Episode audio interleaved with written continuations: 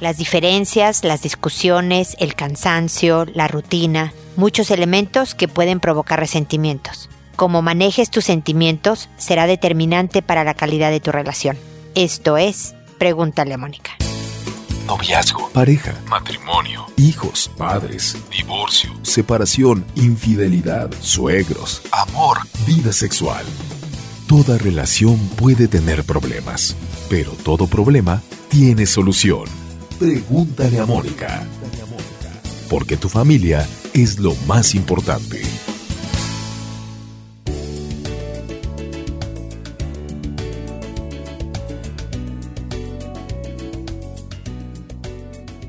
Bienvenidos amigos una vez más a Pregúntale a Mónica. Soy Mónica Bulnes de Lara, como siempre, feliz de encontrarme con ustedes en este espacio que el día de hoy habla de la relación de pareja, porque no hay ninguna que se salve, ya lo hemos hablado antes, ¿no? Todas, hasta las más cercanas, cariñosas, lindas y dulces, tienen diferencias. Se trata de la convivencia por muchos años, ojalá, de dos personas distintas y por lo tanto hay encontronazos, hay discusiones, hay rutina, hay cosas que uno debe de hacer y cumplir responsabilidades que hacen de repente la vida más monótona y podría enfriarse la relación. Pero es cuando verdaderamente hay pleito. Cuando hay una discusión o hay algo que hiciste que verdaderamente me molestó o más allá aún me lastimó y cómo lo resuelvo yo porque pues pudiste haber hecho algo que no me gustó, que con intención o no me lastimara y yo puedo resolverlo de dos maneras, tratando de trabajar todavía en tener una buena relación o tratando de devolvértela de vengarme, aunque suene un poco fuerte el término, y este es a lo que yo le llamo el castigo. Te voy a castigar. Entonces, algo que me pediste no lo hago, o hago un comentario que parece broma, pero en realidad va con jiribilla, como dicen en mi tierra, ¿no? Con ganas de que te molestes. O te hago pasar también un mal rato. Es decir, como me hiciste sufrir, yo te voy a hacer sufrir a ti. Y generalmente cuando me encuentro esto en las relaciones de pareja, no hacemos algo equivalente, sino algo que te duela más. Algo que verdaderamente te enseñe una lección. Algo que además te indique lo horrible que yo sentí y lo vivas en carne propia. Pero desafortunadamente eso, además de que no resuelve el problema que originó toda esta situación, te deja a ti sintiéndote mal. La venganza sí es dulce, dice, ¿no? Uno la disfruta y dice, ajá, ves, ahora yo también te hago esto que tú me hiciste, pero finalmente dentro de ti te quedas con este peso de decir, no soy tan buena persona, hago esto que está mal. ¿No? Es que me lo hicieron, es que yo no quise al principio hacer, puedo encontrar todas las excusas, pero finalmente te queda esta intranquilidad interior. Y ustedes saben que gran propósito de este programa es que encuentres paz, que tengas una conciencia tranquila, que puedas armarte una buena vida. Y una de las características fundamentales para ser feliz y tener una buena vida es estar en paz con uno mismo. Y parte de lo que da paz es sentir que vales la pena, que eres una buena persona, que tienes defectos, por supuesto, pero que en general actúas con honor, con dignidad, actúas bien. Entonces el castigo sencillamente no es ninguna solución. De hecho, lo que provoca es un círculo vicioso en donde el distanciamiento, las heridas, el resentimiento, todo esto va en incremento hasta que si no se detienen las agresiones, eventualmente se destruye la relación de pareja. Sé que es muy difícil contenerse, sobre todo cuando te han lastimado. Tú quieres devolver el golpe. Devuelve la acción. Definitivamente enseña al otro a tratarte date a respetar, enséñale lo que estás dispuesto y lo que no estás dispuesto a aguantar en la vida, pero no con violencia, no con otra agresión, no con la misma moneda, sino con una mejor. Una que con, como lo digo con los hijos, lo digo también con las parejas, cariñosa firmeza, le enseñes al otro no. Así yo no respondo. Yo respondo de esta otra manera. Sé que te agarré en un mal momento, sé que, pero una vez más y me voy a salir de la habitación o una vez más y esto va a pasar, pero yo así no respondo. Me gusta mucho más y estoy mucho más atenta y estoy mucho más dispuesta a trabajar contigo cuando es de esta otra manera. Entonces cuidado con castigar evidente o veladamente porque además de que verdaderamente se convierte en un veneno para la relación de pareja, se convierte en una carga muy pesada para ti para cargarla y para que verdaderamente puedas hacerte esta buena vida. Ese es el comentario inicial y ahora como saben me voy a sus consultas. Algo que deben de saber es que estamos en Facebook, Twitter, Instagram, YouTube, LinkedIn. Estamos en muchísimas redes sociales tratando de llegar al mayor número de personas y que reciban información, imágenes, ideas, hasta un poco de sentido del humor todo sumado a construir estas buenas relaciones interpersonales con los más queridos, con la familia, con mi pareja, con mis hijos, con mis papás, hermanos, primos, con compañeros de trabajo, etcétera, porque cuando nos rodeamos de este agradable ambiente yo tengo una mejor vida, que es el fin último para lo que fue creado, pregúntale a Mónica. Las consultas las resuelvo por orden de llegada, se hacen a través de mi página www.preguntaleamónica.com. Llegan a mi correo personal y las voy resolviendo conforme van llegando, cambiándoles toda la información personal. Le cambio el nombre a las personas de tal manera que su anonimato esté asegurado, aunque el caso, por supuesto, siempre es el real, el que ustedes me exponen. Y el día de hoy empezamos entonces con Estela que me dice, quiero tener novio y no sé cómo hablarle a un hombre. Gracias a la información que Estela nos proporcionó en la página, sé que tiene 30 años. Y Estela, hay muchas maneras de entablar una relación con el sexo opuesto. La más fácil es ser parte de una conversación. No se trata necesariamente de que tú estés en la calle y en el semáforo veas a otro galán, ¿no? Ahí esperando a que cambie la luz y puedan cruzar la calle y tú acercarte y decir, eh, hola, ¿cómo te llamas? No necesariamente, puede ser, ¿eh? Puede ser en un momento dado, pero no necesariamente eso facilita. Lo primero, sobre todo, es que si estás en búsqueda de tener pareja, es que corras la voz entre las amigas. Dice, oigan, quiero conocer a alguien agradable, así que ténganme presente en sus pensamientos. ¿Por qué? Porque si ellas tienen novio, que tienen amigos y demás, pueden organizarse planes en donde el amigo del novio o el amigo de tu amiga y tú puedan salir y conocerse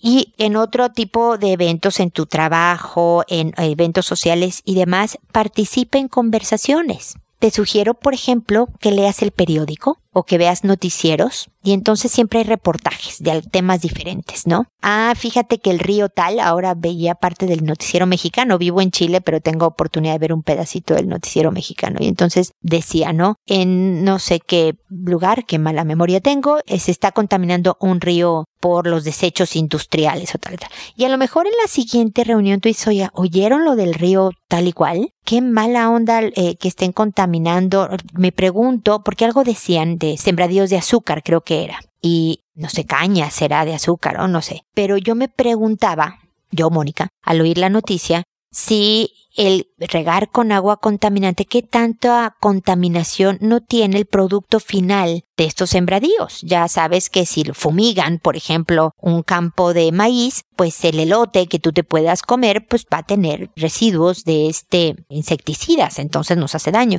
Y entonces, mi punto, Estela, ya me estoy desvariando, es, es ese que a través de un reportaje, de una noticia, de una estadística que leíste en una revista, en un eh, periódico, en el noticiero y demás, tú abras un tema de conversación, no para un hombre en particular, sino para el pequeño grupo con el que estás. O si estas personas ya están en un tema, tú, ah, sí, sí es cierto, no, no es cierto. Si eres tímida y te tienes insegura sobre tus opiniones o sobre lo que conozcas del tema, puedes nada más asentir o preguntar y ahí es mi sugerencia final, Estela. Preguntar es la mejor manera de abrir una conversación. Ah, no entendí. A ver, ¿a qué te dedicas? Ah, ¿y qué hace tal y tal puesto? No, no sé cuál es tu, tu especialidad. Y empezarle a preguntar a alguien abre temas de conversación. Y de ahí se pueden hacer ustedes amigos. Y de ahí se pueden hacer novios. Entonces, Estela, lánzate al mundo investigando a través de reportajes y demás o preguntando. Y creo que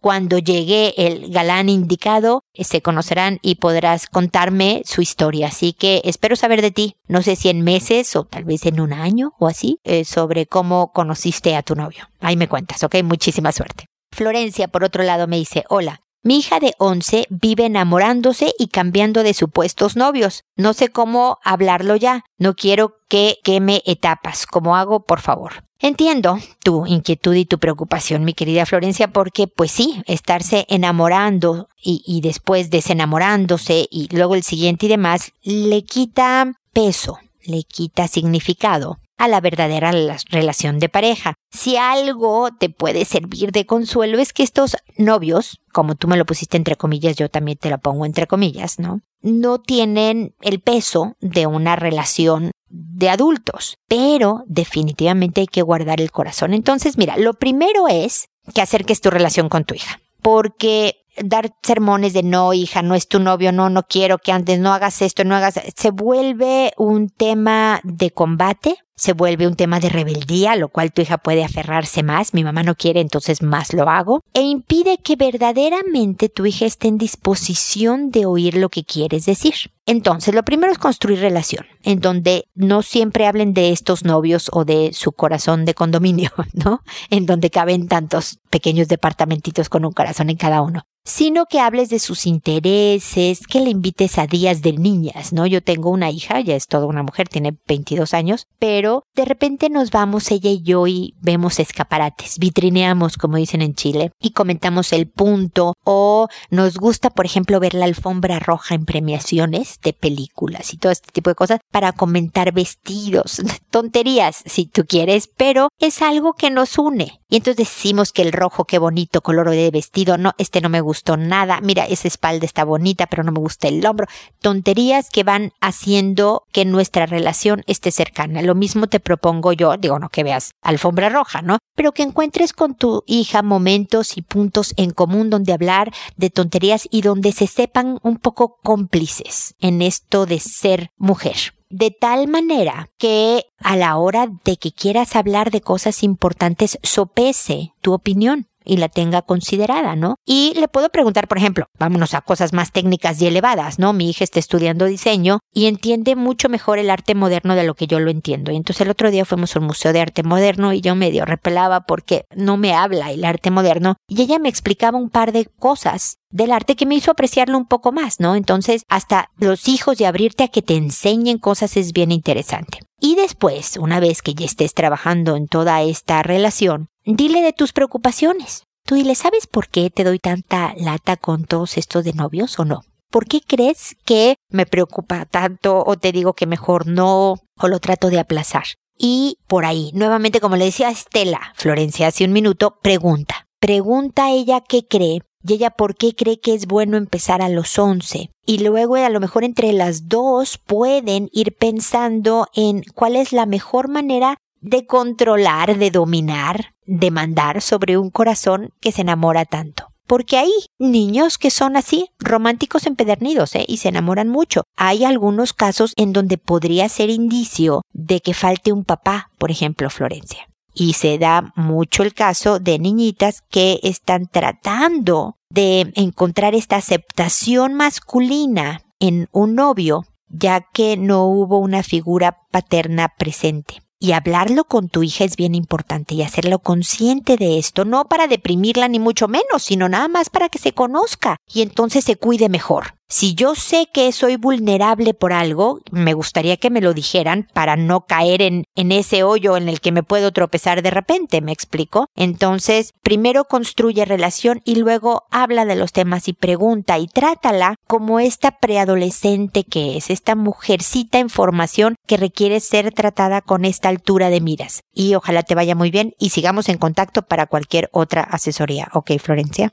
Luego está Gloria, que me dice, ¿cómo puedo ayudar a mi hijo que no quiere estudiar? No sé si sea a causa de la separación de su papá, pero eso ya lleva siete años. Desafortunadamente, Gloria, no me dijiste cuántos años tenía tu hijo porque me ayuda. En general, la, gran mayoría de los hijos no les gusta estudiar. Fíjate que veía una entrevista que le hicieron a niños sirios sobre su opinión y visión de la guerra en su país, que ya tiene cinco años y que ha sido devastadora. Y un chavito como creo que tenía 12 años, le decían, ¿qué desearías que pasara, no? Y él dijo, deseo dos cosas. Recuperar a mi papá, que obviamente lo habían matado una bomba en su país, y luego volver a la escuela. Y yo pensaba, ¿cómo verdaderamente cambia la visión de alguien dependiendo de la vida que has tenido, ¿no?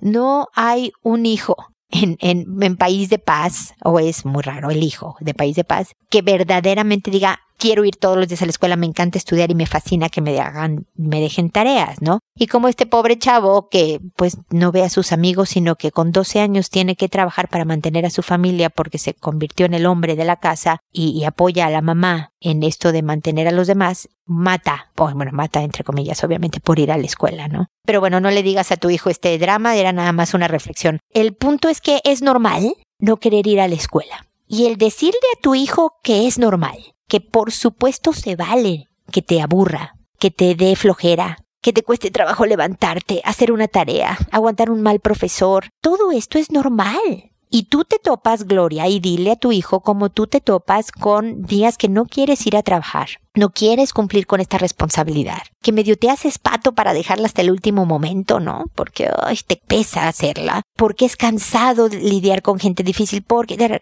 Pero que hay cosas en la vida que tenemos que hacer a pesar de que nos cuesten, porque hay un bien mayor, un objetivo a mediano o largo plazo que te va a dejar mejor de cómo estás ahora. Y entonces tú le dijeras, mira, aunque lo más cómodo sería dejarte analfabeta, querido hijo, pues está complicado porque pues yo no te quiero mantener toda la vida o no voy a poder, eh, aunque quiera, que no es el caso, ¿no? O sea, yo espero que a los 30 tú ya te seas dueño de ti mismo, ¿no? Y te hagas cargo de ti mismo. Pero si yo quisiera seguirte eh, manteniendo hasta que tú tengas 82, pues yo ya no voy a poder porque voy a estar muy, muy viejita o ya francamente difunta, hijo. Entonces, y yo me imagino que quieres poder no solo tener techo y comida, sino tener vacaciones y tener un coche y tener ahorros y una serie de cosas. Y todo esto, por flojeroso que sea, es los pasos que hay que seguir para lograrlo. Entonces, a echarle ganas, hijo. A ver, ¿por qué no separamos la tarea en diferentes tramos? En vez de que llegues de la escuela y la hagas de corrido, ¿por qué no haces media hora de trabajo y te interrumpes 15 minutos? En donde en 15 minutos juegas un videojuego o ves algo de tele o nos salimos a dar la vuelta o a ver qué y luego otra vez. ¿Por qué no te preparo esta botanita, no este picoteo? Lo estoy diciendo en chileno mexicano, porque no sé ni de dónde eres tú, a lo mejor no eres ni chilena ni mexicana, pero bueno, alguna palabra debe de aplicar, ¿no? No sé, te parto manzanas en cuadritos, te, te algo, sobre todo que sea nutritivo, ¿no, Gloria? Eh, hay veces que yo a mis hijos les pongo palitos de zanahoria con algún tipo de aderezo rico, ¿no? Para no masticar les ponía porque ya son más grandes, pero para que mientras estudiaran hacerle un poco más agradable el ambiente. Mira, hijo, porque yo cuando quiero, tengo que hacer algo que me aburre, hago esto para que no me pese tanto. De tal manera que, un poco lo que le decía a Florencia antes, Gloria, te vuelves cómplice, pero también exigiendo un resultado. O sea, una cosa es entender por lo que está pasando el hijo, sentir su flojera, sentir su dolor al tener que ir a la escuela y decir, ya lo sé, es bien complicado, sobre todo cuando hace frío, cuando da, da, pero hazlo de todas maneras. ¿No? Esta es la cariñosa firmeza de la que siempre les hablo, Gloria, de, de decir, te entiendo, qué mal, o qué bien, o no, lo que sea, pero esto es lo que espero de ti. Porque además esto lo hago porque te quiero y porque quiero lo mejor para ti y a seguir adelante. Se vuelve un poco más drástico cuando son adolescentes, porque además te dicen argumentos que te molestan y tú les quieres contestar, molesta y no lo hagas. No enganches en estos buscapleitos. Trata de darle la vuelta y decir, veo que estás enojado, si quieres hablamos después, o entiendo que te enoje, pero hay que hacerlo de todas maneras. ¿Qué hacemos, hijo? De tal forma que le puedas ayudar a encontrar la mejor manera de llevar la escuela. Es posible que la separación de su papá le haya pegado a pesar de que ya llevan siete años separados. Gloria, hay muchas veces que al momento de la separación un hijo no muestra ningún tipo de conducta preocupante y es en la adolescencia o a veces en la adolescencia tardía en donde se ve todo el impacto de esta separación, de esta pérdida de su papá de alguna manera. Entonces, esto es un renglón que de todas maneras debes de tener considerado, eh, no solo para el tema de, los estudios, sino para muchos otros. Así que lo mismo que le sugería Florencia, Gloria, eh, acerca tu relación con tu hijo y abre canales de conversación porque esto es bueno estarlo peloteando, no con sermones, más bien con preguntas y en diálogos cortos, que no sean muy largos porque son temas dolorosos que los niños no quieren estar ahondando por mucho tiempo. ¿ok? Así que espero que lo que te dije te, te sirva para empezar a trabajar con tu hijo y de todas maneras, ya sabes, estamos en contacto.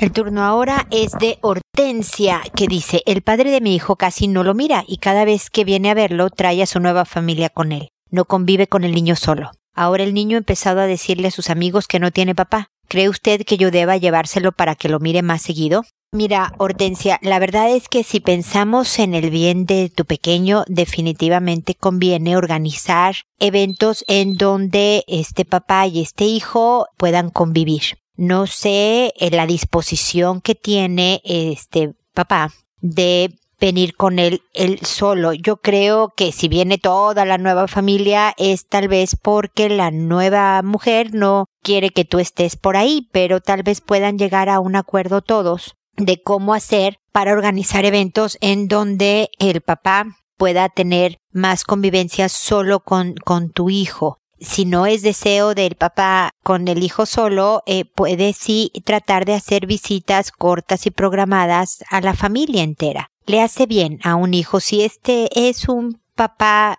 pues no muy bueno, pero sí cariñoso en el momento en que lo ve, en donde sí lo ve con otros, aunque no lo vea solo y demás, eso, eso funciona. Si tú crees que ir a estar en tiempo con su nueva familia y que tu hijo esté allá con su papá vaya a provocar que sea maltratado, que lo, lo ignoren, entonces no, no conviene que conviva solo con él. La verdad es que si el niño dice que no tiene papá, esto es lo que él está sintiendo y percibiendo. Es importante no hablar mal de su papá, pero sí hablar con tu hijo y decirle cómo va a manejar esta situación. ¿Me explico? O sea, por muy pequeño que sea, tienen que hablar de las condiciones reales a lo que se eh, va a enfrentar este pequeño. Es decir, mira hijo, tu papá solo te va a ver con la familia. ¿Por qué yo quiero verlo solo a él y no con los demás? Yo lo sé, eso es el ideal. Tu papá propone que solo con su familia, entonces ¿Qué prefieres tú? Mira, entiende que si no, no lo vas a ver. Hay veces que uno quiere un ideal, pero lo más cercano al ideal puede funcionar también. Dale una intentona. Me, me explico, eh, eh, Hortensia, es decir, hablar con tu hijo sobre las opciones que tiene para darle un vuelco positivo a una situación muy negativa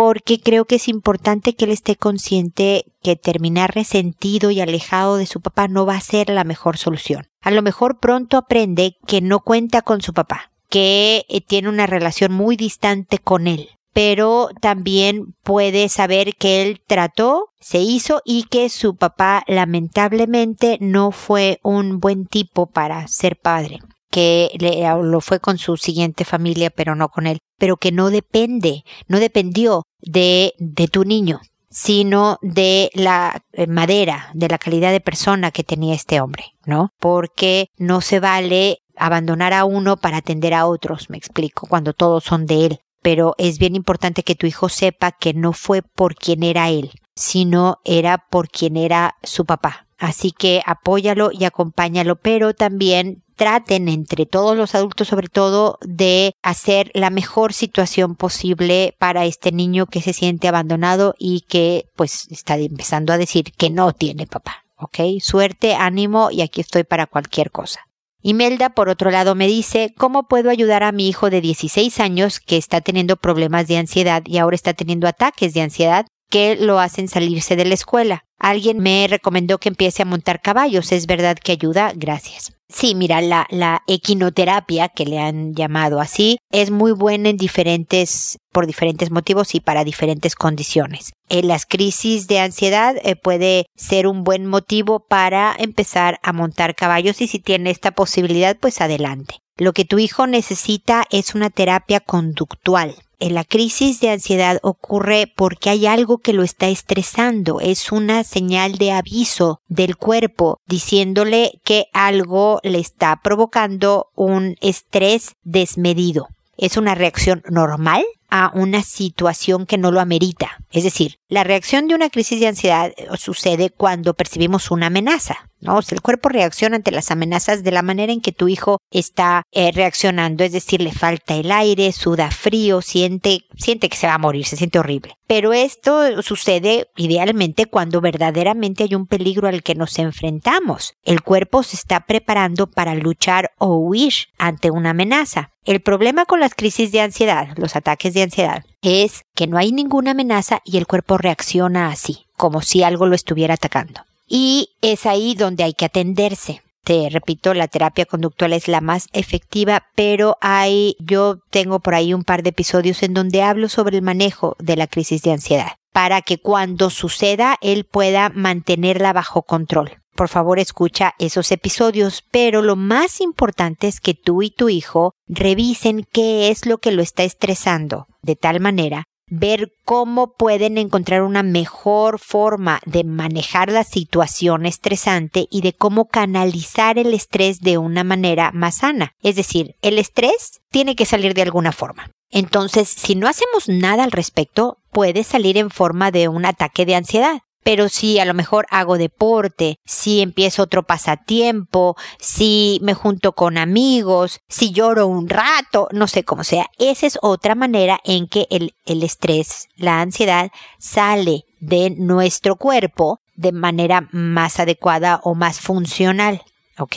Pero, es decir, solo controlar el ataque en sí no soluciona la situación y va a seguir ocurriendo los ataques de ansiedad hasta que no se solucione la situación. Pero de todas maneras, mientras están trabajando en manejar mejor esta circunstancia, sí hay manera de mantener en orden eh, este ataque de ansiedad. Es decir, en vez de perder el control, que es lo que sucede cuando nos da el ataque, dejamos que el cuerpo reaccione sin control. La idea es que tu hijo adquiera este control domine esta situación. Por favor, escuchen los episodios que hay sobre eh, ansiedad. Pueden ir a mi página www.preguntaleamónica.com. Pongan en buscar, pongan ansiedad, pánico y demás. Van a encontrar el episodio correspondiente y ahí doy algunas ideas. Y de todas maneras puedes, Imelda, pedirle a tu hijo que me escriba a mí para darle concretas y directas eh, sugerencias de cómo manejar sus crisis de ansiedad, pero también ustedes dos pueden irlo trabajando desde pues su casa, ¿ok? Se siente horrible, pero la gran, la buena noticia de todo esto, Imelda e hijo de Imelda, es que las crisis de ansiedad no matan el cuerpo está reaccionando intensamente y lo primero ah, que te sugiero eh, y, dominar es tu respiración. Pero escucha ese episodio que menciono, Imelda, y por supuesto sigamos en contacto si crees que puedo proporcionar más ideas o directrices sobre el mejor manejo de los ataques de ansiedad, ¿ok? Y finalmente está Jacinta que me dice, tengo tres hijos, dos varones de 42 y 40 años. Como mamá soltera hice lo mejor que pude pero no tuve la habilidad de fomentar la unidad familiar y ese tipo de amor entrañable y especial que veo entre familias. También tengo una hija de 30 años con la cual me identificaba más, pero por ser una joven adulta y no procurar seguir mis consejos para apoyarla, la relación también se está dañando. He luchado por mejorar eso en mi familia y nos cuesta a todos interesarnos. Como mamá estoy siempre pendiente de saludar y saber de ellos, no, no así ellos conmigo. Todos somos conscientes de eso, que nos pasa, pero creo que se acostumbraron, menos yo. Los extraño y se los he manifestado, pero solo yo me intereso y eso me frustra y me desanima. Tengo ya 62 años, gracias. Mira, Jacinta, definitivamente no podemos ser buenas para todo. Y yo creo que sacar adelante a tres hijos adultos como mamá soltera requirió de mucha fuerza y de mucha voluntad y de mucho empeño y de mucha pues dureza también en muchos casos y esto se puede contraponer con ser esta mamá cariñosa, abrazadora, cercana y, demás. Me explico, o sea, las mismas cosas que lograron que tú sacaras a tu familia adelante son las que pueden o pudieron haber estorbado en construir esta familia del tipo de amor que describes en tu correo, lo cual no es lindo, o sea, lo ideal es que pudieras haber hecho las dos cosas, pero pues no podemos serlo todo en la vida. Cuando tienes una cosa, te va a faltar otra necesariamente. Esto, de esto se trata ser humano. Entonces, no te juzgues con mucha severidad. Necesitabas ser como tú eras y el que tus hijos lo entiendan y tal vez ya siendo adultos lo han entendido así, tiene su valor y su gran ventaja. Primer punto. Segundo punto, los hijos, Jacinta. Los hijos en general somos muy ingratos, todos, chicos, medianos y grandes. La verdad es que ahora que yo soy mamá, entiendo muchas de las cosas que mi mamá nos reclamaba o que mi mamá esperaba de nosotros y, no solemos ser tan correspondientes de todo lo que los papás nos dan, por mucho que lo tengamos consciente de tal manera que las mamás nos queda, y los papás también, ¿no? Estar atrás de estos hijos un poco, tampoco se trata de suplicar y humillarse, ¿no? Pero sí ser los que estamos al pendiente, ¿no? ¿Cómo te fue en tu examen? ¿Cómo te fue en esa eh, reunión de trabajo que tuviste? Hijita, estabas cansada el otro día, lograste descansar, ahí estamos, al pendiente. Somos mamás y así tengan 82 años estos niños, que ya no son niños hace muchos años, vamos a seguir preocupados e interesados en su vida. Ahora, si cada vez que tú te pones en contacto con ellos, Jacinta, tú le dices, claro, si yo no te hablo, tú no me hablas, si yo no le digo que venga, no vienes tú nunca, estoy aquí abandonada, yo sé que no hice esta familia cariñosa, pero podrías, o si cuando ellos te buscan, tú empiezas con, qué milagro, después de tres semanas por fin me hablas, una vez que me hablas solo cuando yo te hablo 400, si te conviertes, eh, hablando pura verdad, Jacinta, no estás mintiendo, estás diciendo puras cosas que sí son ciertas. Pero si te conviertes en esta conversación, menos van a querer estar cerca de ti. Yo sé que es complicado, que es injusto, que es ingrato, todo eso lo sé, Jacinta. Pero si lo que quieres es ya en la vida adulta acercarte a tus hijos y estar más, tener un ambiente más cariñoso y agradable, no te quejes. Si te hablan, hola hijo, ¿cómo estás? Fíjate que el día estuvo soleado hoy, bien agradable, a ti cómo te ha ido en tu trabajo, a qué gusto los nietos, o a, i, u, a, bueno, bye, besos, Nada más, como si te hubiera hablado ayer, como si fuera este tipo de familia que tú has visto que es la otra. Entonces, esto puede promover mucho más el que tus hijos se animen a hablarte y a estar contigo y a contarte y demás. Finalmente, mi último comentario, Jacinta es la hija de 30, porque me dices que por no procurar seguir tus consejos al apoyarla. ¿Y cómo nos cuesta soltar? Cómo queremos que la gente haga lo que queremos, cuando queremos, cómo lo queremos. Y cuando nos piden inclusive un consejo, queremos que, como me lo pediste, yo te lo doy, ahora lo sigues. Y no, y menos cuando tiene 30 años. Tu hija te dice, mamá, ¿qué hago? ¿Cómo ¿Qué se te ocurre? Y entonces tú le puedes decir, a ver, hijita, vete a la izquierda. Yo creo que lo mejor que puedes hacer es que te vayas a la izquierda. Y claramente tu hija se da la media vuelta y se va a la derecha.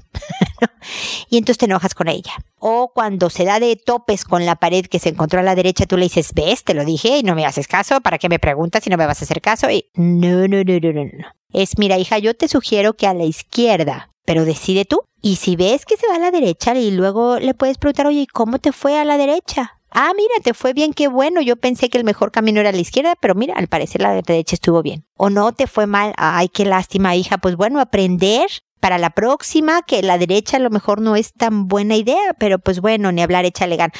Pero sin decirle, ¿ves? Como yo te decía que la izquierda, nuevamente, es un poco soltar.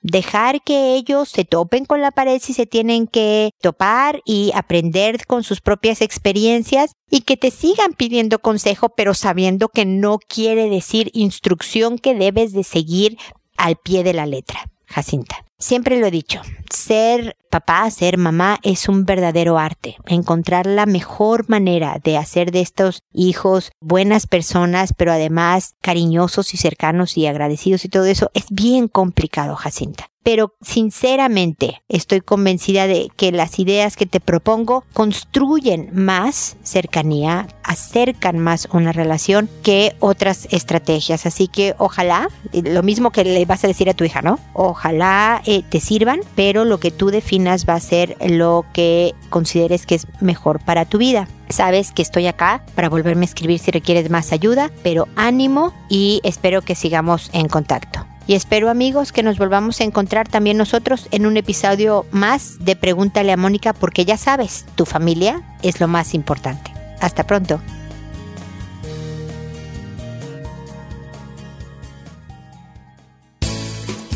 ¿Problemas en tus relaciones?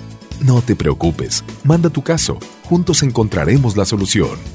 www.preguntaleamónica.com Recuerda que tu familia es lo más importante.